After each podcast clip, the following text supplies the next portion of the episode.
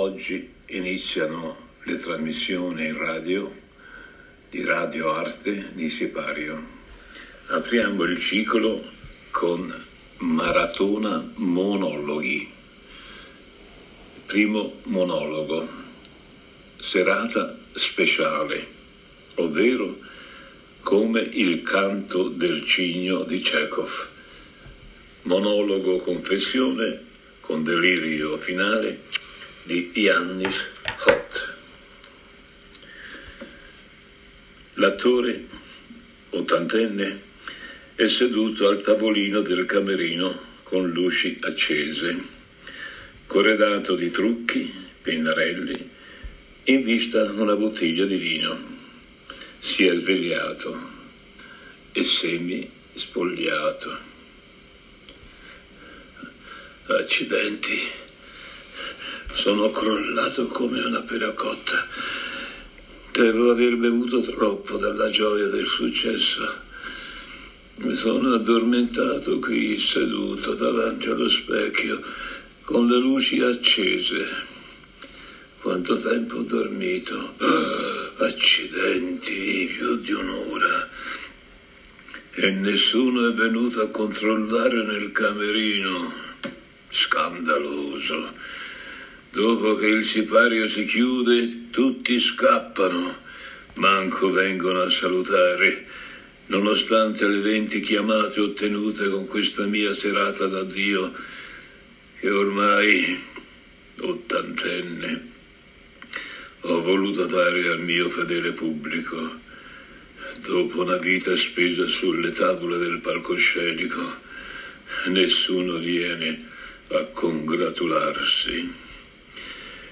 L'indifferenza tra noi compagni di lavoro regna sovrana, dettata dall'invidia, dalla gelosia del successo.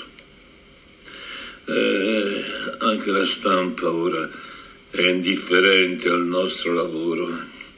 I giornali inseguono i fenomeni televisivi, gli eventi che fanno chiacchiericcio. Eh, una volta per noi attori era un rito aspettare l'uscita delle recensioni dopo la prima, fino alle due di notte a bighellonare in cerca di un fornaio in fase di lavoro per acquistare una brioche calda. Poi l'arrivo del giornale, la lettura della critica e poi a dormire. Una volta sentivi la presenza del critico in sala, sempre puntuale ad ogni debutto. Ora non solo arrivano in ritardo il giorno che stiamo per chiudere le repliche, ma sono anche anonimi e le loro recensioni francobollo escono una volta alla settimana. Uno schifo, ecco uno schifo.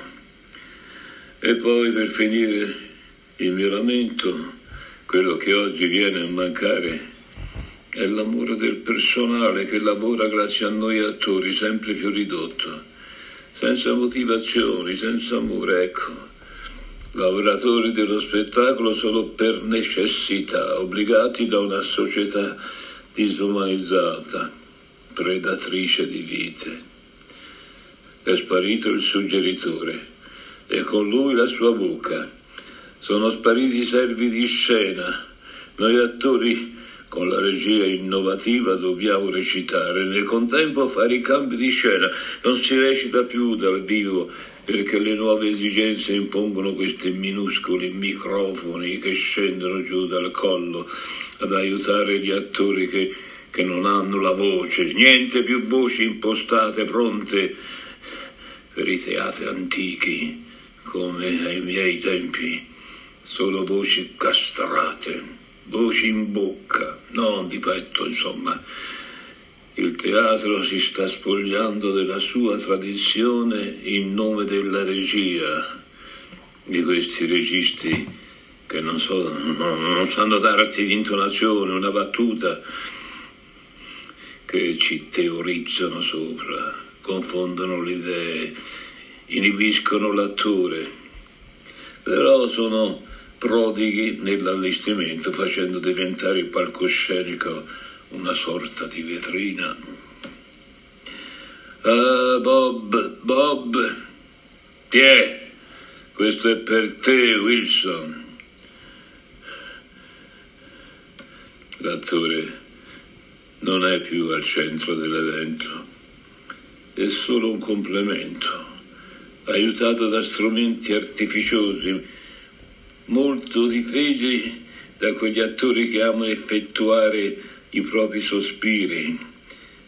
Ma il teatro vero è nato senza strumenti, in mezzo si fa teatro dal vivo, quando la comunicazione è vera, sincera, sentita, non elaborata, diretta. Cambiano i tempi e con questi anche il modo di fare teatro. Eh colpa anche delle scuole di recitazione. Troppe, troppe. Nascono ad ogni piezo spinto e basta, basta un attore che non trova lavoro e subito si butta a insegnare cavalcando l'entusiasmo dei giovani aspiranti attori. Un disastro, un disastro. Saranno i nuovi disoccupati passiamo a me. Eh, stasera il pubblico ha capito la mia intenzione. Ho recitato senza orpelli, ho dato tutto me stesso, venti chiamate. Che talento, che talento. Poi, poi, tornato nel camerino, tutto sudato, non mi è venuto un cane dietro a complimentarsi e il pubblico non ti aspetta neppure all'uscita come una volta, tanto che dal pianto mi sono accasciato, crollando in un sonno profondo. Eh, dove mi sono svegliato, rincoglionito. Eh, beviamoci sopra. Ah. Anche il portiere ha chiuso bottega nella mia solitudine. La solitudine dell'attore è tremenda. Ne so qualcosa.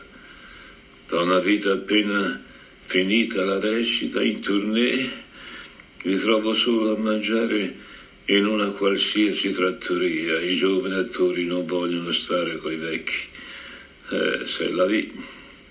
Poi raggiungo l'albergo o la pensione, tutto solo, stanco morto. Mi spoglio, lascio gli abiti dove capita alla rinfusa, poi mi abbandono al sonno per attendere il domani.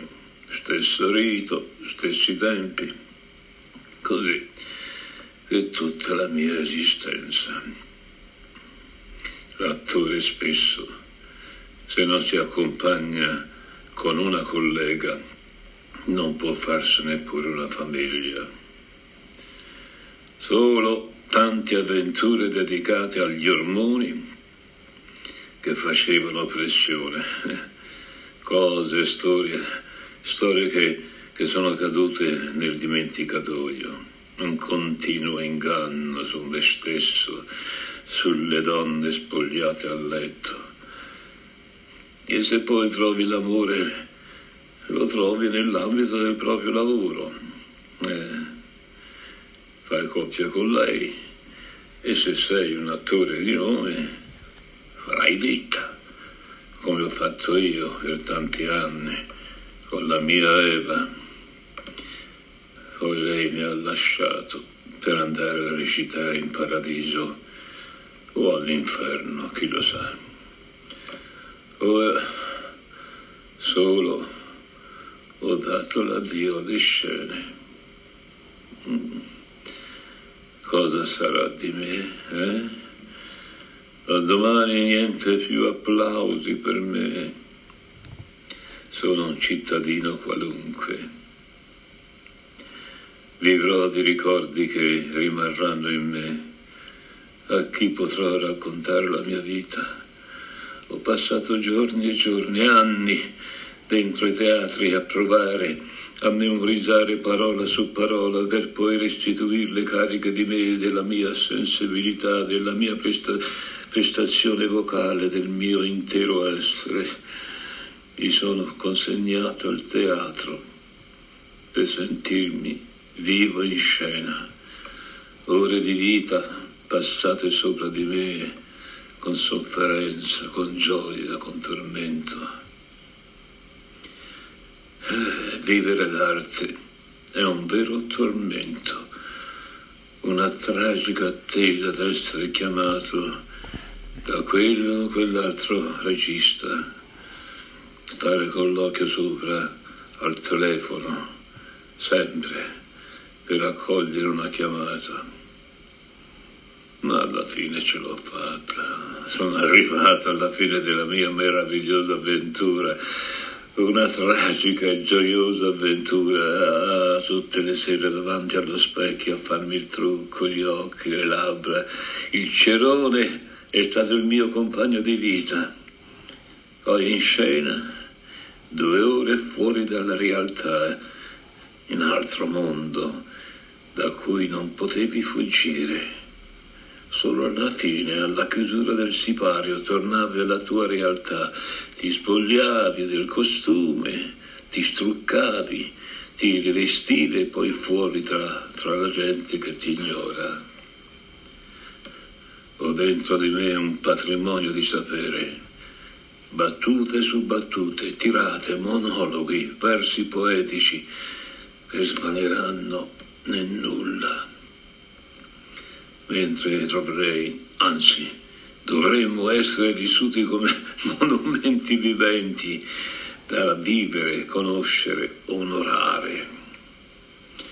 Invece a molti negano anche la legge Bacchelli, muoiono in povertà, soli nella casa di riposo Borrelli, se va bene, parcheggiati su poltrone tomba, si guardano l'uno con l'altro alcuni ronfano, altri hanno l'occhio al televisore messo su in alto, poi arrivano infermieri domestici, ti danno da mangiare e poi ti accompagnano a letto. Vite in stato di abbandono. Da domani torno alla mia solitudine di non scritturato. Forse aprirò una scuola e trasmetterò agli allievi, se li avrò, la mia esperienza. Spiegherò la mia tecnica, i miei trucchi emotivi e strappare gli applausi. L'applauso di entrata e l'applauso di uscita che ottieni facendo uno stop, guardare il pubblico e poi via in quinta, ma quello che conta è l'applauso di scena aperta, l'applauso a scena aperta, meglio detta la carrettella, che si ottiene così, eh? Prendete una battuta, possibilmente lunga, cominciate a dirla a tono piano e normale e a mano a mano salite, salite, salite di voci, di intensità, di concitazione, salite, salite, salite, accalorandovi sempre di più, sempre più incalzando fino a un massimo di impeto e di violenza. A questo punto culminante, tac, tac, spezzate di colpo la battuta. Un attimo di pausa, poi scendete vertiginosamente al tono piano e normale. effetto garantito e poi istruire i tempi della clac, sempre indispensabile per vincere la timidezza del pubblico. Ma ora mi, ritiri, mi ritirerò in campagna dove correrò cani ai gatti, galline, capretti, chissà Passerò i miei giorni a ricordare i colleghi che ci hanno lasciato prima del tempo, Tino Carraro, Ottavio Campani, Giorgia Albertazzi, Mariangela Melato, Anna Proclemi, Rina Murelli, Paolo Stuppo, Tino Guazzelli, Rossella Falk, Valeria Moriconi, Rina Bolonghi, Sara Ferrati, Marisa Fabre, Franco Parenti, Paola Borboni, Tino Scotti, Gianni Mantesi, Giorgio De Lullo, Romolo Valli, Elsa Albani, Gianni Santuccio, allora Antone, Dario Fo, Franco Arame, Gianrico Tedeschi, Gigi Proietti, Franca Valeri, e Orazio Costa, Giorgio Straver, Federico Fellini, Comencino, oddio, oddio, oddio, quanti sono che mi appaiono nella mente, un lastricato di nomi, di volti, chilometri di facce. Però, quanto hanno dato al pubblico. Presto toccherà anche a me. Già ci vedo tra quei volti. La vecchiaia mi ha preso. Cerco di allontanarla bevendo, vincerla ottundendomi per abbattere i freni inibitori, per liberare la mente pescare nelle profondità dei miei ricordi, soprattutto di quelli rimossi con ragione, perché fastidiosi, ma che da ubriaco riesco a recuperare e sciogliere per sentirmi libero con me stesso, in armonia col mio essere. Che stupido sono, che stupido sono. Questo vecchio imbecille si ubriaca e non sa neanche in onor di quale santo. Uff, uff, mio Dio. Ho il mal di reni, la testa a pezzi brividi dappertutto, l'anima fredda e buia come una cantina. Se non ti importa della salute, dovresti almeno pensare alla tua vecchiaia, vecchio buffone, la vecchiaia, mettila come ti pare, fatti coraggio, fai il furbo finché vuoi, ma, ma la vita è passata. I tuoi ottant'anni non te li toglie nessuno, nessuno. Indietro, non ci torni, per dirla con cieco. Sono vecchio, debole, mi manca poco a morire, ho paura, tanta paura, mi perderò, mi perderò. No, no, in una casa di riposo non ci voglio andare. Vecchio tra vecchi, tristi, ma, ma ridotti, silenziosi, voglio morire solo come un cane di strada, ma in casa propria, tra i miei oggetti feticcio, tra i miei ricordi di una vita d'artista. Beviamoci sopra. Niente casa di riposo, di morte. Speriamo di no ma nell'attesa voglio recitare per me e solo per me. Prima bevo un buon bicchiere di vino. Mm. Quali sono stati i miei cavalli di battaglia? Eh? Cominciamo col mio primo successo, Romeo. Ero giovane e bello, occhi da lupo, asciutto come un'acciuga, figura da, da primo attore giovane con tanto di scuola e che scuola alle spalle. Battuta. Chiamami soltanto amore, così ribattezzato sarò il tuo Romeo. Irridi alle cicatrici, chi non conobbe ferita. Come dimenticare Amleto? Essere o non essere, questo è il dilemma, se sia più nobile tollerare le percosse e gli strali di una sorte oltraggiosa, oppure levarci a combatterli e risolutamente finirli. Morire? Dormire? Sognare? Forse ah, ma qui sta l'inganno. Che applausi per il mio Shylock. Antonio mi ha disprezzato e deriso un milione di volte. ha riso delle mie perdite, ha disprezzato i miei guadagni e deriso la mia nazione, reso freddi i miei amici, infuocato i miei nemici. Per quale motivo, eh? Perché sono un ebreo. Ma un ebreo non ha occhi, un ebreo non ha mani, organi, misure, sensi, affetti, passioni, non mangia lo stesso cibo, non viene ferito con le stesse armi, non è soggetto agli stessi disastri, non guarisce allo stesso modo, non sente caldo o freddo nelle stesse estati e inverni allo stesso modo di un cristiano, eh? Se ci ferite, noi non sanguiniamo, se ci sollecitate sollecitate, solleticate. Eh, io faccio sempre un errore qua, eh? Attento, attento, attento. Se ci solleticate, eh? noi non ridiamo. Se ci avvelenate, noi non moriamo.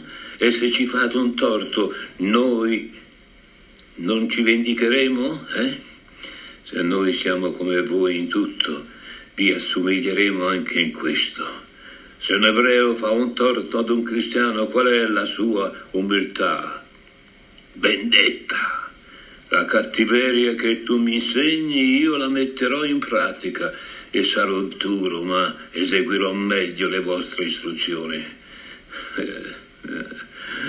Eh, sempre caro mi fu quest'ermo colle, questa siepe, che da tanta parte il guardo esclude, ma sedendo e mirando interminati spazi di là da quelle sovrumani silenzi e profondissima quiete, io nel cuor mi fingo. Eh, che si spaura, che arte, che arte, che arte! Eh, guarda che è un papavero non è un vero papa, si nasce a cavallo di una tomba, no, no, no, no, non voglio vederlo, ditelo agli Gelsomini d'Arabia che non voglio vederlo alle 5 della sera, alle 5 della sera, e io che la portai al fiume credendo che fosse ragazzo, invece aveva marito. Fu la notte di San Giacomo e la cavalcai con forza davvero gitano. E come potevamo noi cantare col piede straniero sopra il cuore, alla fronde dei sadici anche le nostre cetre erano appese, oscillavano lievi al triste vento, sei ancora l'uomo della pietra e della fionda, uomo del mio tempo, ti ho visto alle ruote di tortura, ti ho visto nei carri di fuoco, ti ho visto, ti ho visto, ti ho visto, ti ho visto, e fu, e fu, siccome immobile stesse la spoglia in membra, orba di tanto spiro, dalle Alpi alle piramidi, dal Manzanato al Reno, ai posteri larghi la sentenza. No, non voglio crepare prima di aver conosciuto i cammineri del Messico. Se la luna ha un lato puntuto, se le scimmie hanno il culo pelato, senza aver ficcato il coso in certi posti amati. Eh? Allorché i miei buoni fratelli mi avevano per due volte sepolto la voce, non so come e dove, disse assolto, assolto, assolto, per mancanza assoluta di prove. Sì, signori, io sono l'assolto, ma guardatemi bene in viso, ho ucciso?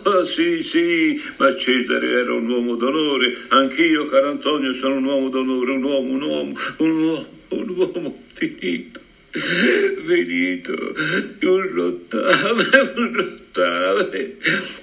Riciclatemi, vi prego, per favore, ad altro compito, datemi i miei applausi, voglio gli applausi, datemi i miei applausi, gli applausi, gli applausi, la mia vita per un applauso, la mia vita per un applauso